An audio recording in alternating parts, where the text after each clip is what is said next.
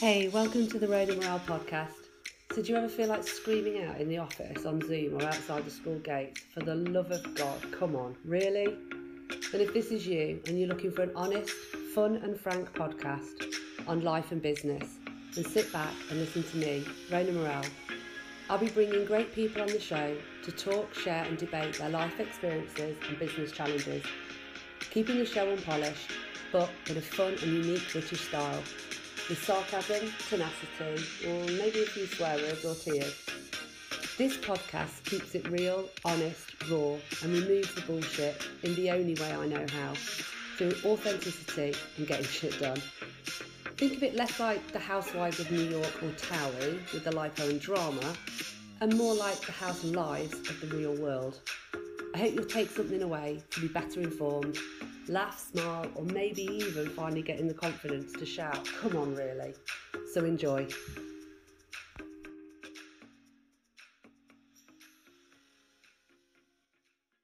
Hi, Charlie. Welcome to the Rhona Morrell podcast. How are you? Very well indeed. Thank you very much. And, uh, you know, thank you. I'm very honored to be uh, included in this podcast. Oh no, I think the the honour is absolutely all mine. Um, stunning photography you've got behind you there, and I wanted to introduce you to um, the listeners. This is Charlie Mayhew, um, who is the co-founder and um, CEO of Tusk, which I am pretty confident most of you will will know about um, due to due to Charlie's success. But I wanted to tell you a little bit about Charlie's journey as well. So so um, take you back a, just a couple of years. Um, but Charlie um, did his education at Wellington College, and then you then spent a couple of years traveling around uh, Switzerland, South Africa, Australia, and after returning home, you went into finance, which is a which is an interesting area. And I also believe you did a bit of moonlighting as a DJ. Yes. okay. I might. Right. I might touch. On, I might touch on that again a bit later. see if you're still doing that. Many um, moons ago. um, but in 1985, actually, you set up the really successful Young Europe Africa expedition, and that saw 33 people start off and travel across the Sahara through the Congo, and kind of finishing up um, in in Cape Town. That was filmed by Channel 4, that's right, isn't it, as a documentary on conservation and uh, community projects. Um, and on your return after that seven month um, journey, you were elected as fellow of the Royal Geographical Society. You then went back into finance again for a little bit, um, but this is where you really are today. And in 1990 is when you co-founded um, the charity, which I didn't re- I didn't realize it was that that long.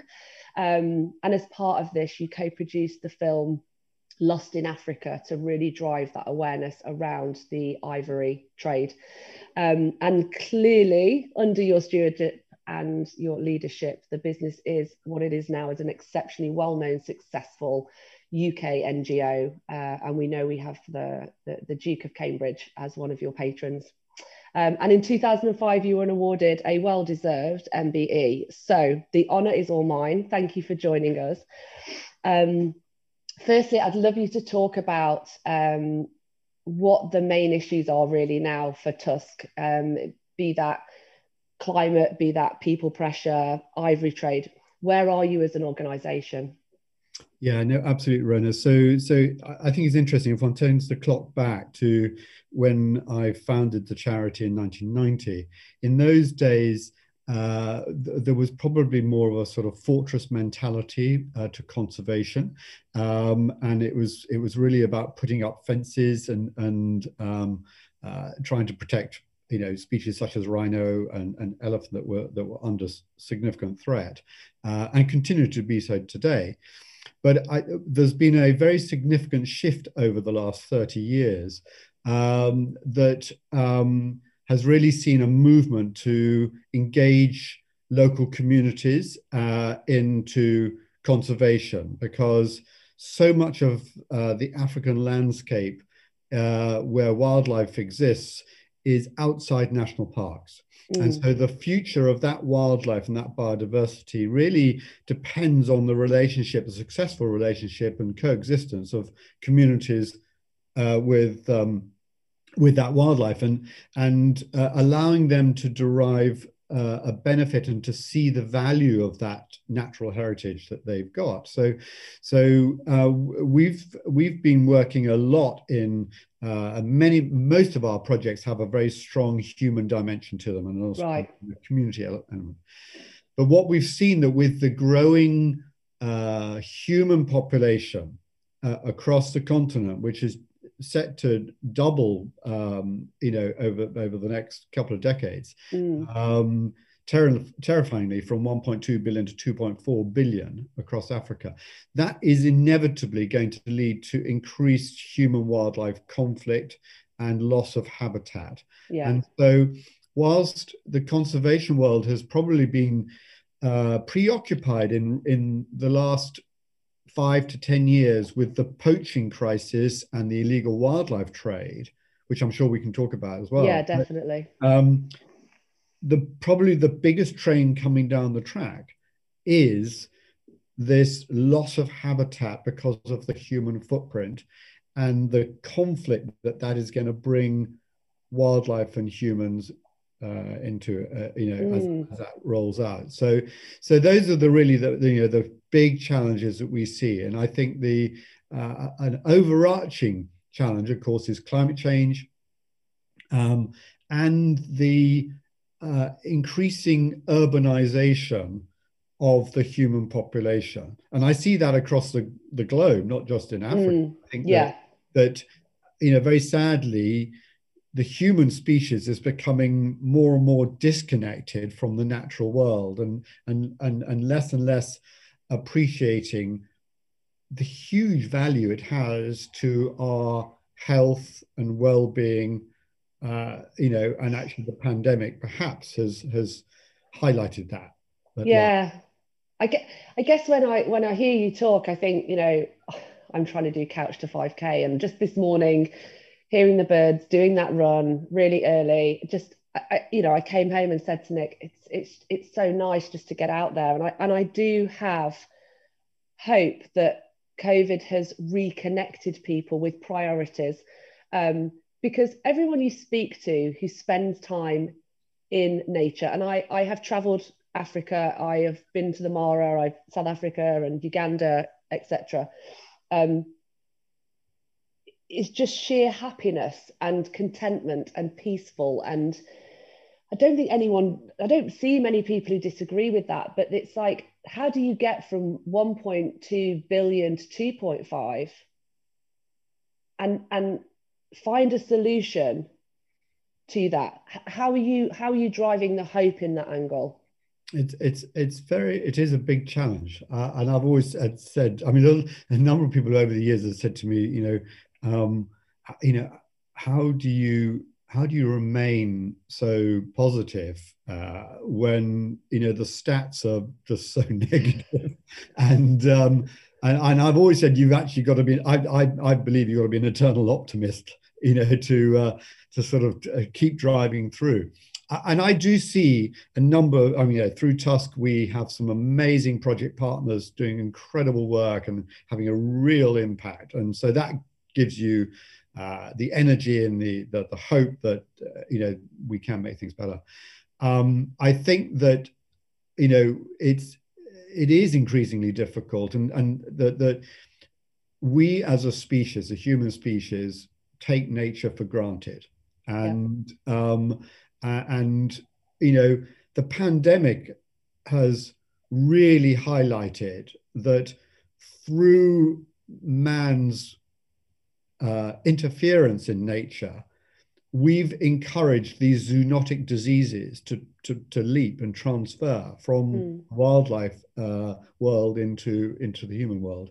And, and we've got to wake up to this. And uh, I think that, um, you know, I, my hope is that this last year of the pandemic has made many more people wake up to the to the reality that that we've really got to start looking after the the natural world.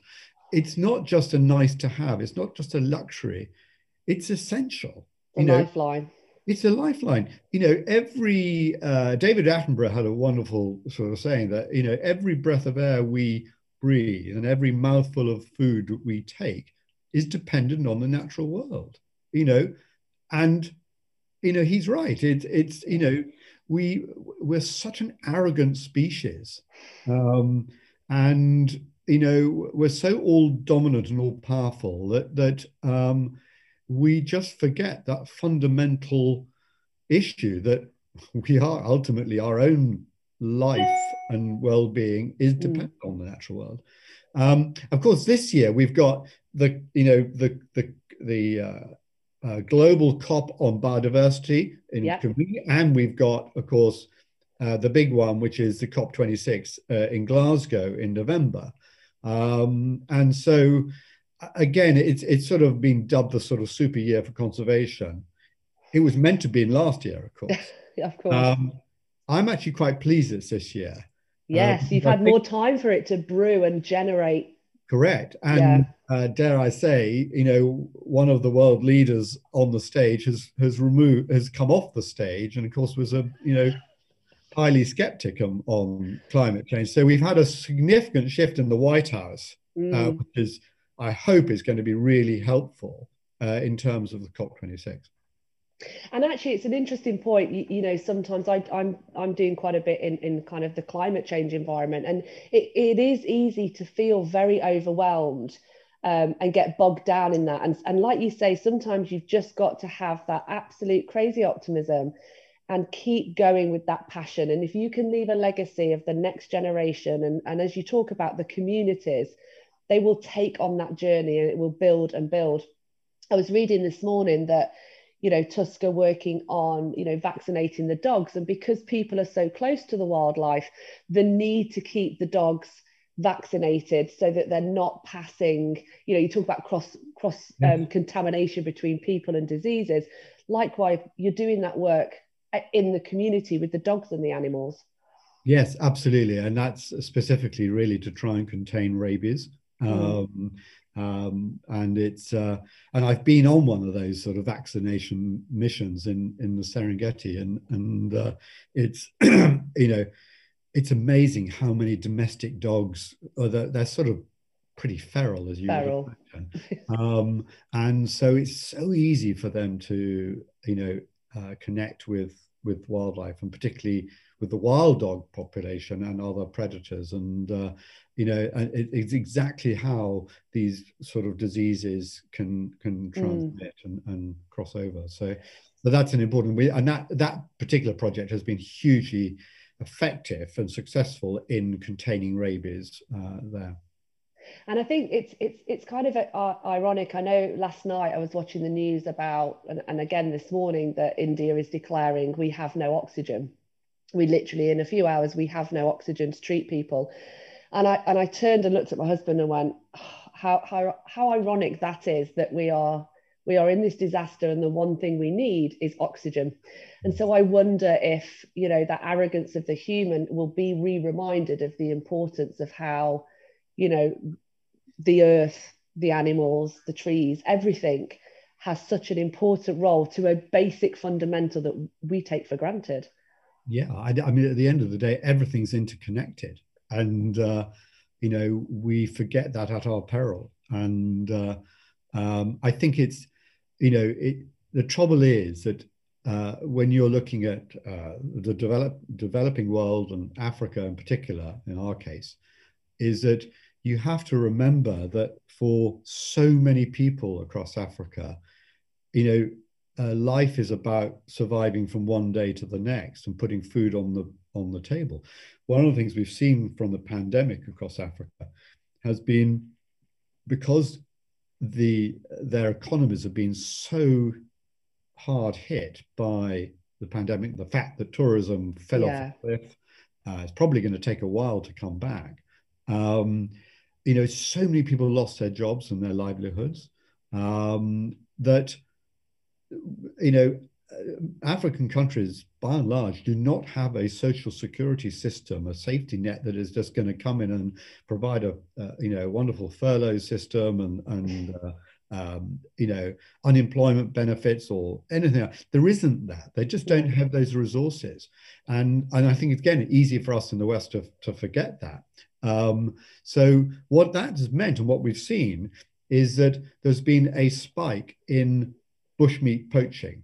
Yes. This is not for trade per se. This is to live. This, is to live, and and and are cutting down of trees for charcoal because you know uh, they just don't have the, the, the wherewithal to to go and and support their their families. So mm. so we've seen a significant pressure building from from that. And and have you found that um, you know it, you, you're right. I think you know as a Westerner, you can often look at the the beautiful pictures of the of the Mara in Cape Town and just think, oh, these people, you know, they're so lucky they've got all this wildlife. But like, I don't um, I don't often. It, it just feels so unfair that whenever there's something to do with climate change or uh, you know something like COVID, it hits the the people who have nothing the hardest every single time and it's how do we wake up as the kind of Western world um, and kind of go, do you know what? This just can't continue. This is this is on every moral level of, of being a, a decent human being. You know, these people are literally starving and dying to death. And of course, they're going to turn to wildlife and trees. So if somebody offers, uh, you know, a poacher or somebody thousands, hundreds of pounds for that tiny bit of tusk, you're going to take it, aren't you? Yeah, I, I, and that's you know that's the problem. I mean the the illegal wildlife trade, um, which is something which we've worked on for you know for many years um, through our partnership, and and and also because uh, our patron Prince William has has been very vocal on this, uh, mm. really leading the charge uh, on on trying to tackle the illegal wildlife trade on various different levels. And and uh, you know, I was lucky enough to to be invited to join him on a on a uh, trip to China, um, where you know he he was able to engage with President Xi directly, face to face on this, and uh, um, and it was you know I think it was one of those sort of moments where you know the people were slightly holding their breath, you know, as to how that would go down. Um, yeah and but it, it, actually they you know it went really well. And and um and subsequently you know I, I know that he wouldn't claim to have uh, persuaded President Xi alone because there were there were lots of there was a lot of pressure on China. But mm. there's no doubt in my mind that, and and indeed other people in the conservation world, that Prince William's efforts in this space has really had a huge uh, impact and and and ultimately led to China, you know, introducing a, a domestic ban on the trade in ivory. Yeah. That was something that five years ago, six years ago, none of us would have believed was really possible. No. And so, so things are possible to, to, to change mindsets and to to move the dial and and so that's another reason why we must never give up no, absolutely. I, would like to touch back on that. But for, for people who, you know, the kind of the myths, and you know, we hear that, you know, effectively tusks, horns are the same as your fingernails. I've always been a believer of keeping traditions and cultures, but why is it that you know i know that this is so deep in the the history and um, of asia but it's a very rich nation with lots of extremely intelligent and well off people. What's keeping driving this desire and demand for something that ultimately is hair and nails? Yeah. So, so an important thing is to separate uh, ivory from rhino horn. So right. you're absolutely right. Rhino horn is is made of keratin. It's it's basically matted hair and it's like your fingernail. Um, so um, and that product um, is is traditionally used in Chinese medicine uh, in in various forms, um, and um, but what's happened with rhino horn is that the uh, the price of rhino horn has escalated to such ridiculous levels of up to fifty, sixty thousand dollars a kilo, making it more valuable than gold. Mm. Is that it's become it's moved from being just uh, something from a traditional Chinese medicine uh, property to to something which is a status symbol. Oh, and so so what happens is that you know uh, people you know might i don't know they might celebrate a, a, major occasion or a big business deal by presenting a rhino horn you know uh, because it's it's all about status um, so that that's the, and the, wow. the problem with rhino horn is because it's actually consumed um, as opposed to ivory, which is purely an artifact. Yeah. Elephant ivory is purely an artifact, uh, basically. Um, so the and and and a few years ago, what was really upsetting was that some reported official in the Far East claimed that he'd been cured of cancer by taking rhino horn. Now, ah. it, has been proved over and over again there is no medicinal property yeah. in rhino horn. As I say, it's like biting your fingernail.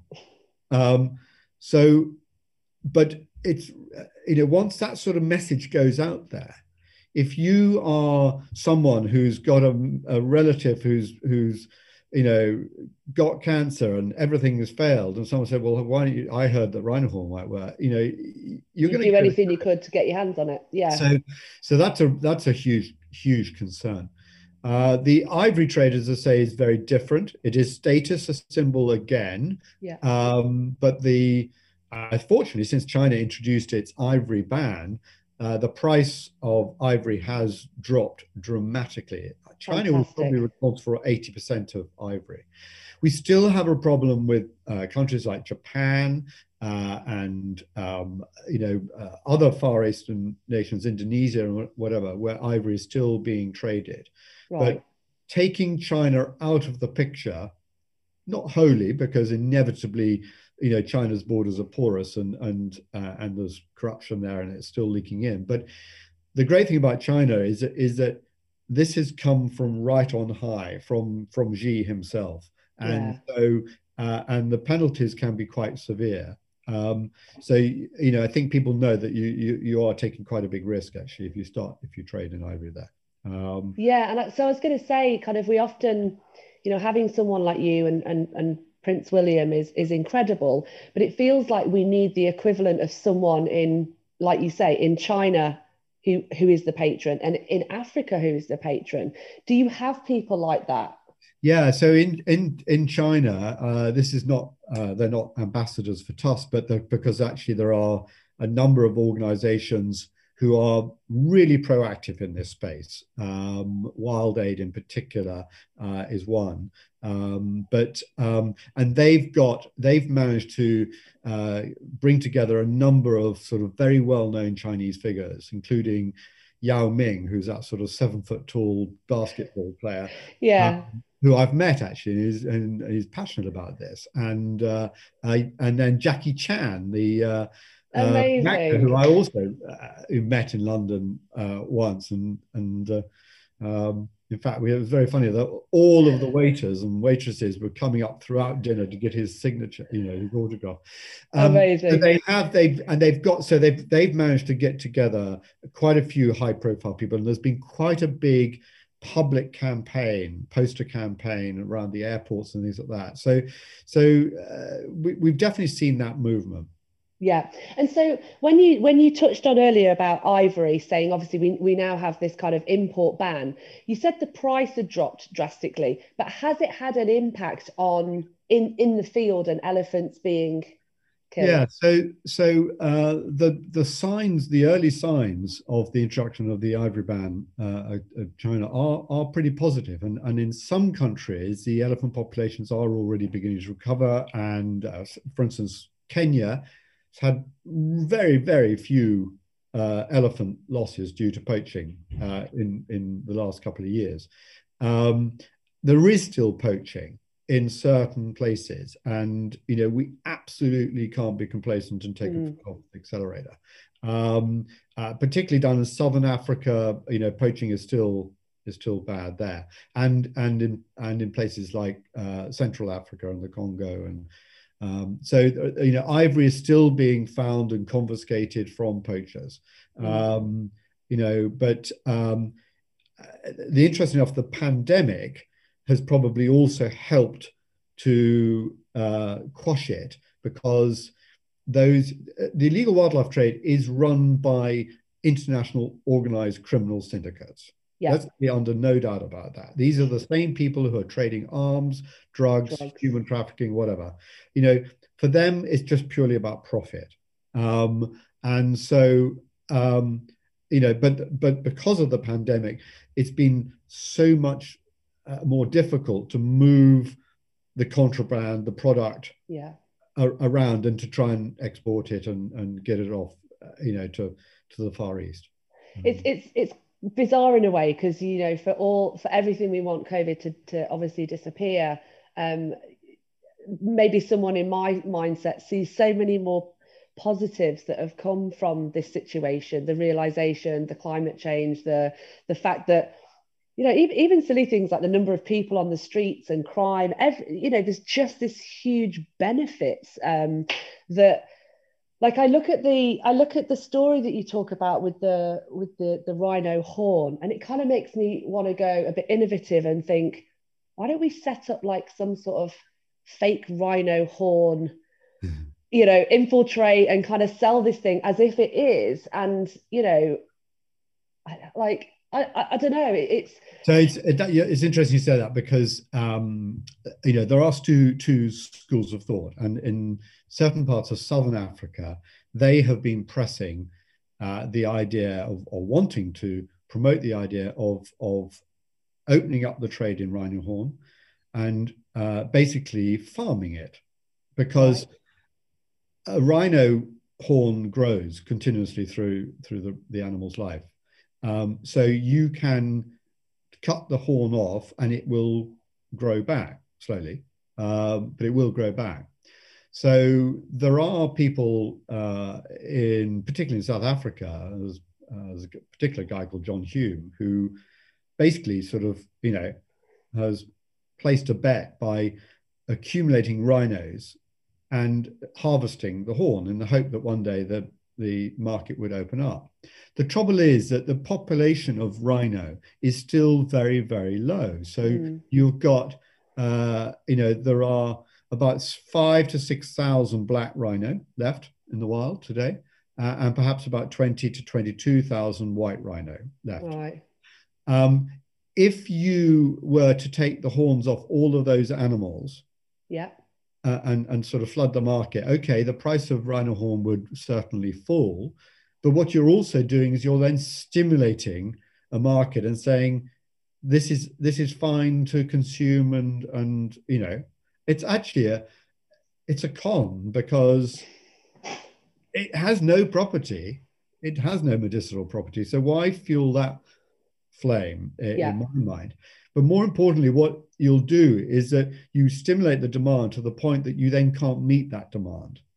Yeah, because I guess once you once you cut off a rhino hall, albeit like your nails grow, it's going to take some time to get it to a point. Yeah, exactly. And so so uh, you then get to a situation where you've stimulated the demand, and therefore you actually again stimulate a black market and an illegal trade in it because people will be so desperate to get hold of it.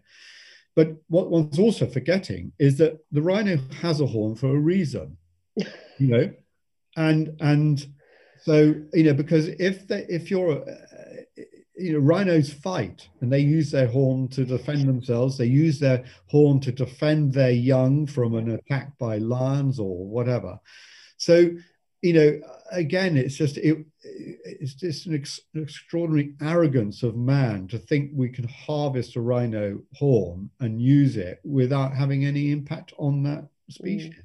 And it, and it's it's a really cruel thing to do, isn't it? To take away an animal's defense effectively and confidence and strength to, like you say, fight, mate, protect. Um, and yeah, I, I just I mean, obviously, I would I, I wouldn't want to see it in version one or version two, but I guess there's got to be something that looks a bit like with climate change. Like, how do we get? I see where that guy's going. It's like, how could we make it sustainable? But ultimately, there's not enough of them. They don't grow that quickly. And like you say, you're just stimulating the market and saying it's okay to do it, and it's not. Yeah, no, exactly. And what he's done, uh, I mean, he's he's now sort of running out of money actually because the bet's gone against him. But um, is that he's um, he's effectively been farming them like cows. So you go to his property and he's got them, you know, in these large paddocks, uh, if you like, with water troughs. They're not natural. They're not. Oh God! These are not you know this is not livestock. And and actually what interestingly one of the problems that he's had is that uh, he's uh, you know it's it's it's encouraged uh, uh, the, his population of rhino to suffer from various diseases because they're they're being unnaturally close. and close. Yeah. so when he runs out of money and let's hope he does is somebody like Tusk ready to pounce? And and and are we able to? I say we, like I work there. Um, are you able to take those animals then and and, and help them? Like, what would if he went bust? What would happen to all those animals? Well, I think that he's already. I haven't had the I haven't had a recent report on it, but I I I did hear that he was trying to sell or trying to find another investor to come in behind him and and. Uh, uh, you know, so uh, we shall see. But it, you know, his situation is totally unnatural. Those rhinos really ought to be, you know, redispersed uh, into into wild areas. Yeah, I mean, look, I've I've I've been on the end of a um, charging female rhino protecting her young, and it is it's pretty scary. Um, but actually, you know what? I think there's no.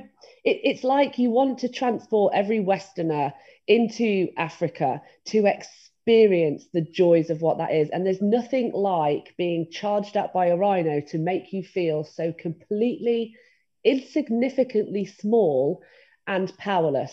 And I think that's the biggest fear of the human race, the over arrogance of the human race, that we know we can shoot it, we can, you know, we spread diseases, we have control. But when you, and I often think about that with my children, it's like, it's not about traveling to go on holiday. I want them to sit in a vehicle surrounded by lions or animals and feel scared, but feel, you know, overwhelmed by you know the natural world. I mean you've got some stunning pictures behind you there. Um how you know have you got any kind of what has been your closest call yourself in in the kind of wild world? You must uh, have had a few well actually uh yeah a rhino actually um probably i've had a couple of of rhino moments uh being charged by rhino um and both times on foot uh, right opposed to um and it, it gets the heart racing. Um, I, I, always sort of uh, the one thing I love about Africa, apart from you know its people and cultures and landscape, is I I I, I never feel more alive than I do when I'm in Africa. You know, yeah. all your senses are just really they have to be pretty attuned, particularly if you're you know if you're walking through the bush, you've got to be yeah. very aware and and uh, so uh, yeah no I've had a I've had a couple of moments where um, you know, and and, and interesting. We were with on one occasion was with uh, uh, a couple of rangers, and we were told what would you know what we should do if if the rhino charged, and and the rhino did charge, and none of us did what we were told. we, we, we all literally just bombshelled and and um, you know it was every man for himself. Well thank and, god you made it out alive. No no it was it, it, it was cool. It was fine but uh, yeah well there's that fight or flight thing. Actually it's funny because my, my husband and i did a walk in the in the mara and but we were on the kind of edge of the mara so they were like you, are not really going to get lions and whatever. But we were with four rangers maasai gentlemen and th- there was a vehicle kind of following in the background. So anyway walking along and i'm going you know looking at the footprints are you sure there's no you know lions and elephants? No no no no no. Anyway we, we hear the most horrendous noise in the bush to the to the right hand side of us. And the guy up ahead with my husband is fine. I can see him tapping my husband on the shoulder and they just start to walk in the opposite direction. I turn to look at the guy with me the the, the maasai guy. He's pegged it. He has literally legged it off to the van. And i'm going I, oh, i'm not going to swear but I'm on my own in the bush. Anyway, you know, we got into the van. He was hugely apologetic, and you know, we I renamed him Masai Warrior, and he pulled up his um, dressage, and he got he'd been attacked by a lion, um, and I just went, you you might want to think about a career change. I'm not sure you should be doing these these bushwalks, but again, what a way to feel alive.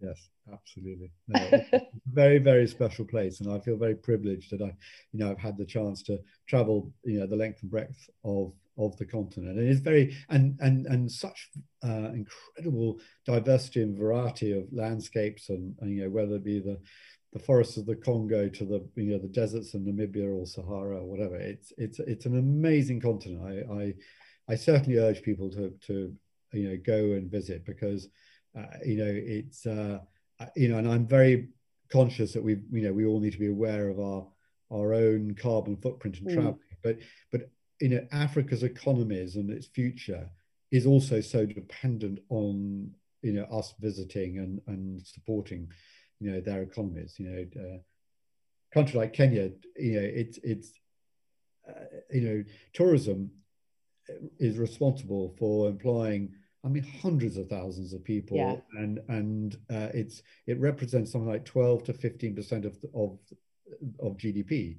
You know, it's very very significant, and, mm. and uh, you know, if we don't put a value on you know tourism and and and it's got to be responsible tourism, I hasten to add, but um, you know, then it's going to be so much more difficult to save and look after and preserve these these incredible yeah places.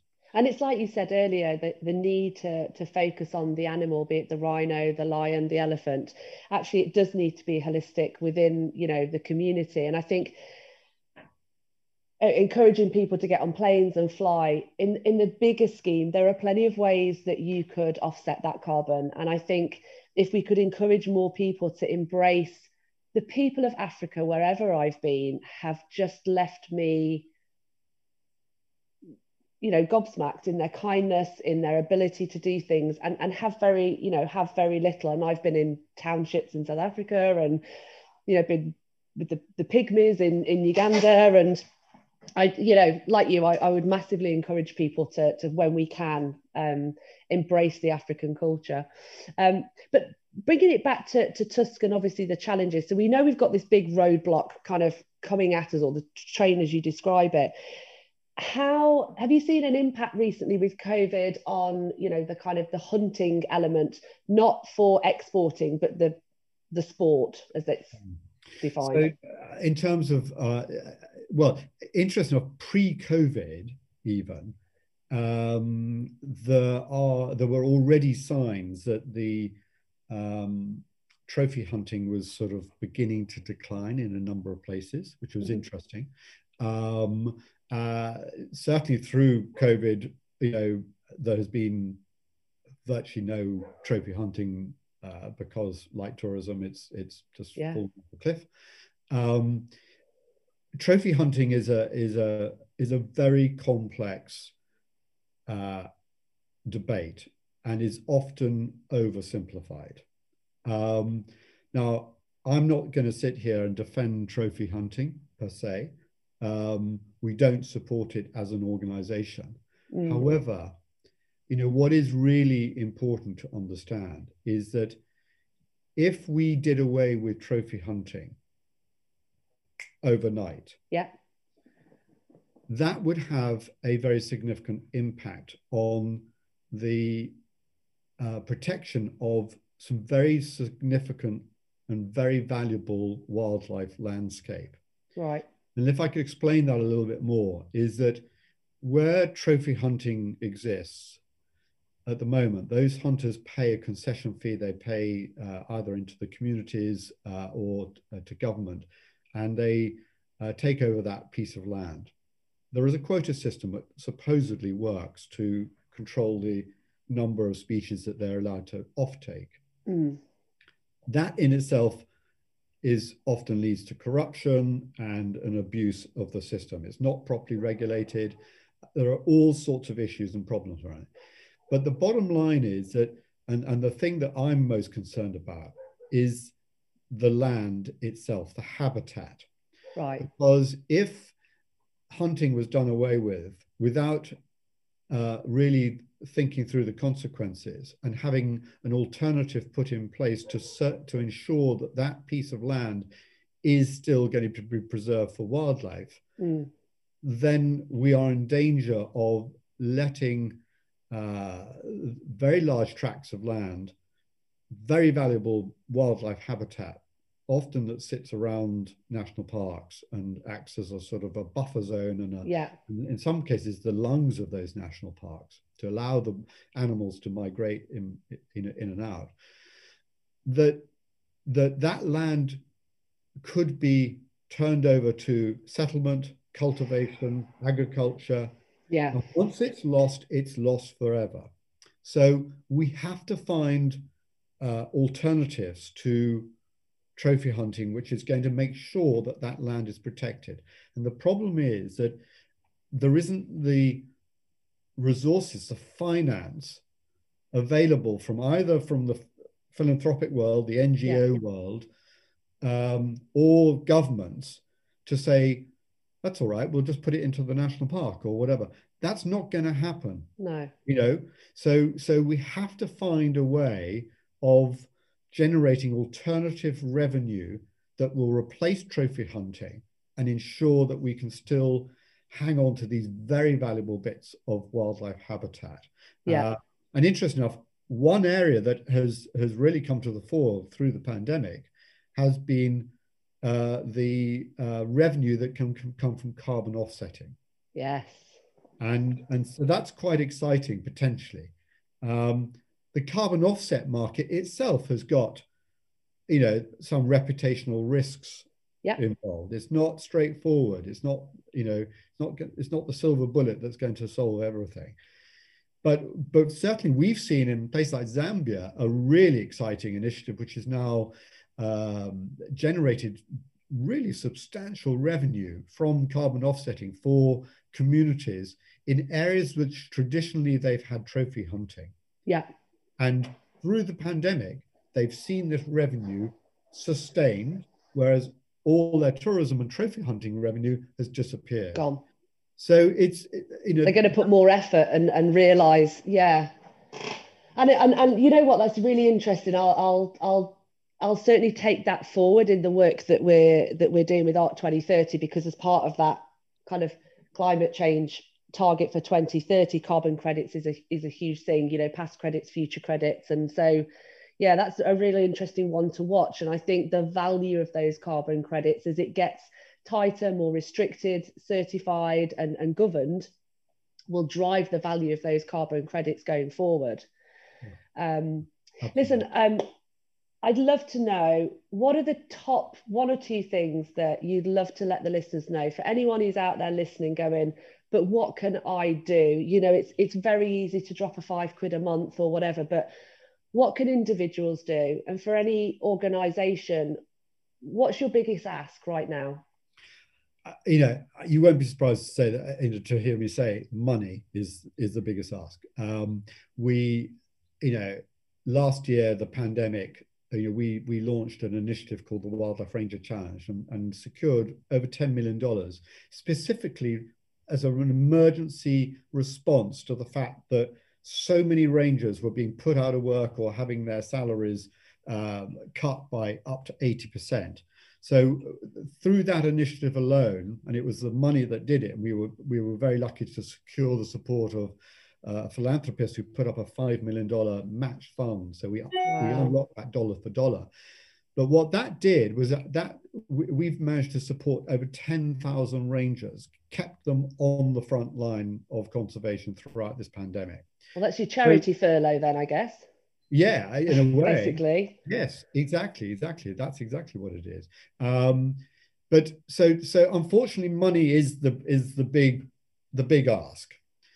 Having said that, you know, once we're allowed to travel again responsibly, um, I would urge people to get back to Africa. They desperately need our income and, and, and, and revenue uh, in order to support their livelihoods and to put this value back on their natural heritage.